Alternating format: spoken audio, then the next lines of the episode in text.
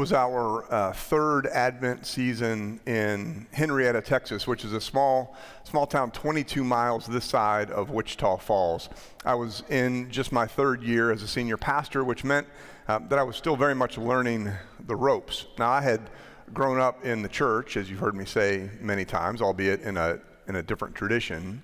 And I had spent six years on the staff of our home church in Richardson before the bishop sent us to Henrietta, and so I knew what Advent was all about. But like anything else, it takes time to learn how to be the senior pastor of a church. It's a pretty complicated job, really. And First United Methodist Church of Henrietta sees itself as a congregation that teaches young pastors how to be senior pastors. It's a, a role that First Henrietta plays extremely well. And our, our time there was some of the most formative of our family's life. We will always uh, deeply love that congregation.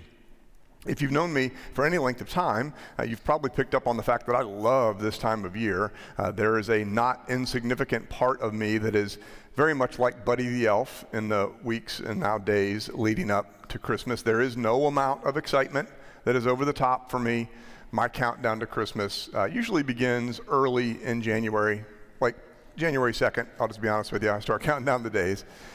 And because that is true, uh, I very much emphasize the joy and the hope and the anticipation of Advent. My preaching during this season, you perhaps have noticed, tends to lean into this part of my personality. And I would uh, absolutely prefer to stay there uh, in joy and in hope and in anticipation this time of year. But in December of 2012, uh, early in the stage of my career as a senior pastor, I, I had to face, uh, we all had to face, the world as it is, as opposed to the world as we wish it would be. Uh, even this most magical time of the year is not exempt from tragedy and suffering because in December of 2012, the worst thing that any of us can imagine happened. It was a Friday morning, December 14th. I was in the parsonage, which is right next door to the church. I had the TV on as I was uh, getting ready to head over to my office at the church. I was wrapping up my sermon that day. I was in the middle of a, of a series based on my favorite movie of all time, certainly Christmas movie, favorite Christmas movie of all time. It's a Wonderful Life. And I was scheduled to preach uh, that week about joy, which is, you know, kind of in my wheelhouse this time of year. But then I saw the news. There had been a, a shooting at Sandy Hook Elementary School in Newtown, Connecticut, at an elementary school, of all things. And you know the story, of course. 20 children lost their lives, along with six uh, teachers and staff. Our oldest was in kindergarten at the time, and my instinct as a parent, like I'm sure uh, many of you, was to go pick him up, take him out of school, and never let him leave the house again. and I was I was confronted uh, as a pastor with how to respond. In this, this season of wonder and joy and celebration, my favorite time of the year, what are we to do? What, what are we to say? Um, what does our faith expect of us when tragedy strikes? And all of this is on my mind because this past Wednesday, December 14th, was the, the 10 year anniversary of Sandy Hook a tragedy that's been compounded, it seems to me, by our inability in its aftermath to agree on ways to prevent it from happening again, as Uvalde reminded us this year. And for me, uh, since that awful day in 2012, every December 14th is a, an annual reminder that even during this wonderful time of the year, as people of faith, we are called to live as witnesses to Christ in the world as it is, as opposed to the world as we wish it would be. Which means that during Advent, it's important to ask ourselves um, what the stories of this season have to teach us about times of darkness and times of tragedy. And as it turns out, our scripture reading for today uh, has something to say about living as faithful witnesses in the world when it is not always the, the holly, jolly place that we sing about in our Christmas songs. Uh, this is the third and final week of our Advent sermon series that we've been calling Heavenly, Peace. Uh, so far, we've talked about the prophecy of the Messiah in the book of Isaiah. as well as that prophecy's fulfillment in the birth of Christ, as told by the first chapter of Matthew's gospel. So, having read the story of his birth a couple of weeks ago, we're actually going to be jumping ahead a bit today. The wise men have come from the east. They have presented their gifts to the newborn king, and then they've, they've left without telling Herod where he was because they sensed something sinister in the tyrant who was so strangely eager to find the child. And as it, as it turns out, their suspicion was well founded. So this is Matthew chapter 2, verses 13 to 15. We'll come back and read a little bit more later. Uh, listen, friends, for the word of God as it is proclaimed by God's servant, the evangelist Matthew.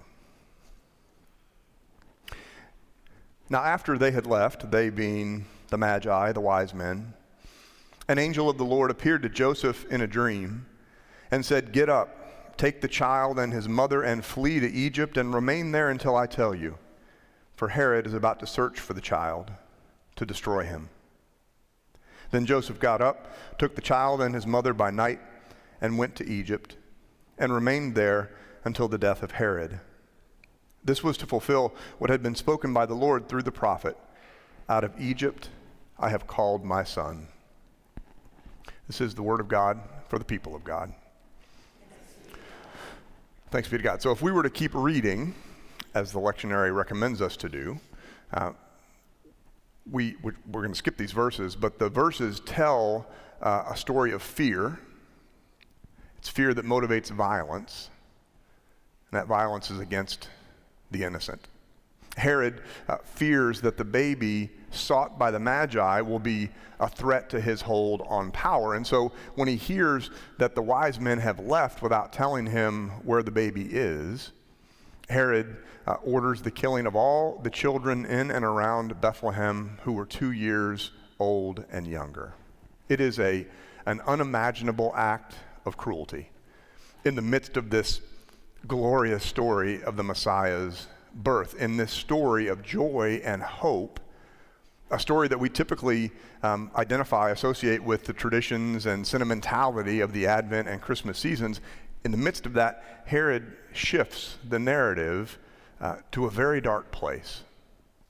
And his order was reminiscent of the order of Pharaoh in Egypt so many centuries before to kill all the male children of the Hebrews living in Egypt at the time, like like Herod, Pharaoh was motivated by fear, fear that manifested itself as terrible violence. And ironically, it is to Egypt that Joseph and Mary and Jesus are told to flee by God as refugees to escape the atrocity of Herod. We were talking about it this week. Uh, I wonder how many of us have heard a sermon on this text. Um, we may have read it in a Bible study. Uh, we may know the story from the tradition. We may have seen a movie that includes it. We may be familiar with the Coventry Carol, which uh, the choir is going to sing for us here shortly. But the thing is, this passage only comes up in the lectionary once every three years. And in that lectionary cycle, it is always the recommended reading for the Sunday after Christmas, with the verses that we skipped included. And let's face it, who wants to hear this story? During the 12 days of Christmas. This is not a very Christmassy story. I, I don't want to hear it during the 12 days of Christmas. But the thing is, as people of faith, we are called to live as witnesses of Christ in the world as it is, as opposed to the world as we wish it would be. And the reality is that there is tragedy and suffering and loss, even during this most wonderful time of the year. And so uh, we don't have the luxury of ignoring reality as God's faithful. I'm comforted by the fact that Scripture does not ignore it either, and that's because even the family of the Messiah went through a difficult time, a dark time, not long after his birth. Of the four Gospels, it is Matthew who is most concerned with Christ's connection to the Old Testament. Our story today uh, echoes the, the patriarch Joseph from the book of Genesis, who was also guided by dreams to make a way for God's purposes in the world. Our passage today also contains very distinct echoes of the baby Moses, who, like the baby Jesus, was saved from the darkness of the world. And in a kind of reverse exodus, the God who once delivered God's people out of Egypt to escape the, the tyrant who was willing to do terrible things in order to hold on to power, that, that same God now sends the Messiah back to Egypt to escape another tyrant who was willing to do terrible things in order to hold on to power. And we're told that all of this was to fulfill a prophecy about the Messiah found in the prophet Hosea chapter 11, verse 1. That full verse reads this When Israel was a child, I loved him, and out of Egypt I called my son. As Christians, of course, we believe that it is the life, ministry, death, and resurrection of the Messiah that would redeem the world.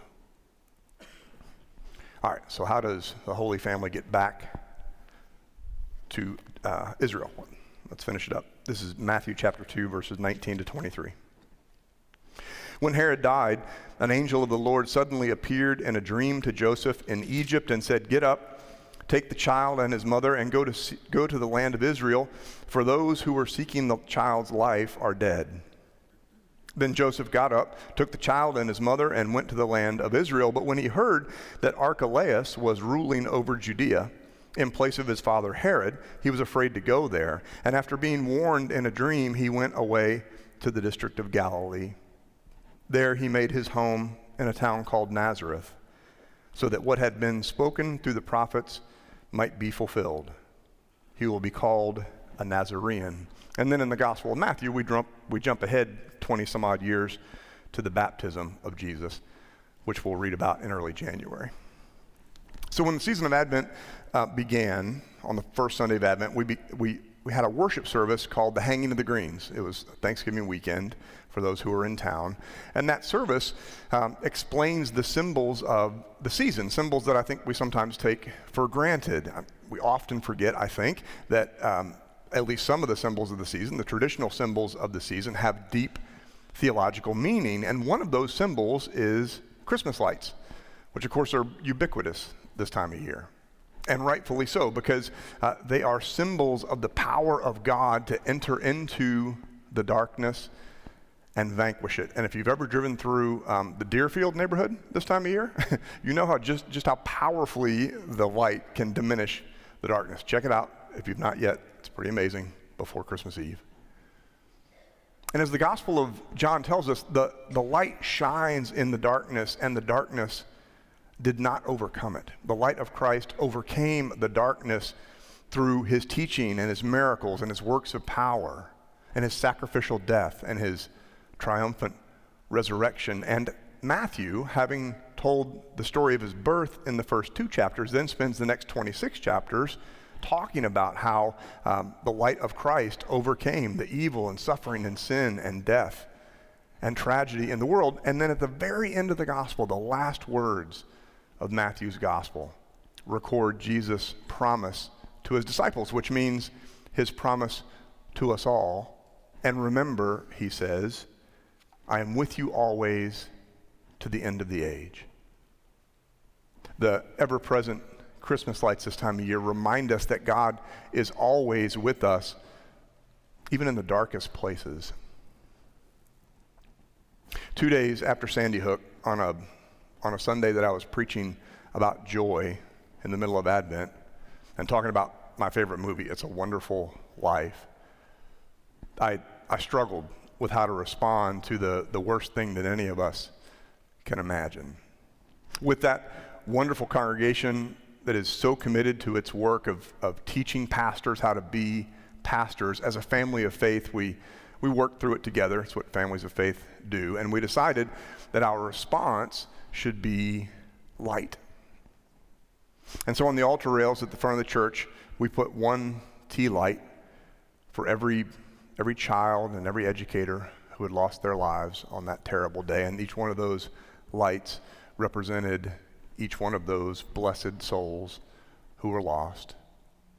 And that light reminded us that even in our darkest hour, even in life's most discouraging difficulties, even when the world as it is falls so painfully short of the world as we wish it would be, the light of Christ still shines. That's the, the promise of this season, which offers us the heavenly peace that we'll sing about this coming Saturday. And as I reflected on the, the 10th anniversary of Sandy Hook this week, I was reminded of so many people around the world for whom this season is not calm and bright. I, I think of the people of Ukraine fighting an unjust war inflicted upon them by a modern day tyrant. And I think of the estimated 89 million people worldwide who, like the Holy Family in our reading this morning, are refugees from persecution and violence and war and human rights violations. I think of all those who are hungry or lonely or without shelter, even as we enjoy the, the peace and beauty of this sanctuary this season. And I think of our responsibilities as disciples first to be aware of the suffering of others and then to serve where we can and to give what we're able and to advocate when we should. And then I think of those among us at the individual level who are struggling this season. Now, I hope and pray that you're having a Buddy the Elf kind of December, that your Advent is full of joy and peace and hope and love. But I know better than to think that everybody is experiencing this season that way. And if it's not that way for you, then remember that, that even the joy filled story of Christ's birth, our most beloved story, even that story had its share of hardship and tragedy. Whatever it is you're going through today, the promise of our faith, as expressed by the Gospel of Matthew, is that Jesus is Emmanuel, which means that God is with us. That is the theology of this gospel. Because God became one of us, God knows what each of us is going through, and God is with us all, through it all. Our longest night service on Tuesday is especially for those who are struggling this season. Uh, it was not long before we moved to Henrietta um, that my oldest son and I, Max, and I were um, driving up Preston Road. It was in December, it was this time of year. He was three years old, had just turned three.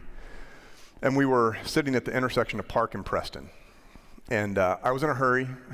I was running late to meet Whitney for dinner in between the countless to do lists that we all have this time of year. It was a, not a great, not, not an easy season. And it was dark, of course, because uh, it gets dark so early this time of year. And we were stopped in traffic, which is like my, one of my least favorite things to be stopped in traffic. And we were surely listening to Christmas music. And I'm, I'm sure I was annoyed. I'm sure I was stressed. I'm sure I was feeling overwhelmed. It's not all joy and wonder all the time, after all, not for any of us. And that's when, when Max looked out the window and he saw that giant tree at the intersection of Park and Preston. You know the one I'm talking about? It's still there. And it was glowing with the colors of the season. And he pointed at it and said, Christmas is light, Daddy. Hmm. And in that four word sermon, my little boy said exactly what I needed to hear. Friends, with six days to go till Christmas Eve, uh, May every Christmas light you see, lights that surround us everywhere this time of year, may every one of those remind you that God is ever with us, even, maybe especially, when things are darkest. And may that gospel truth bring you that heavenly peace that Jesus offers every one of us. Amen.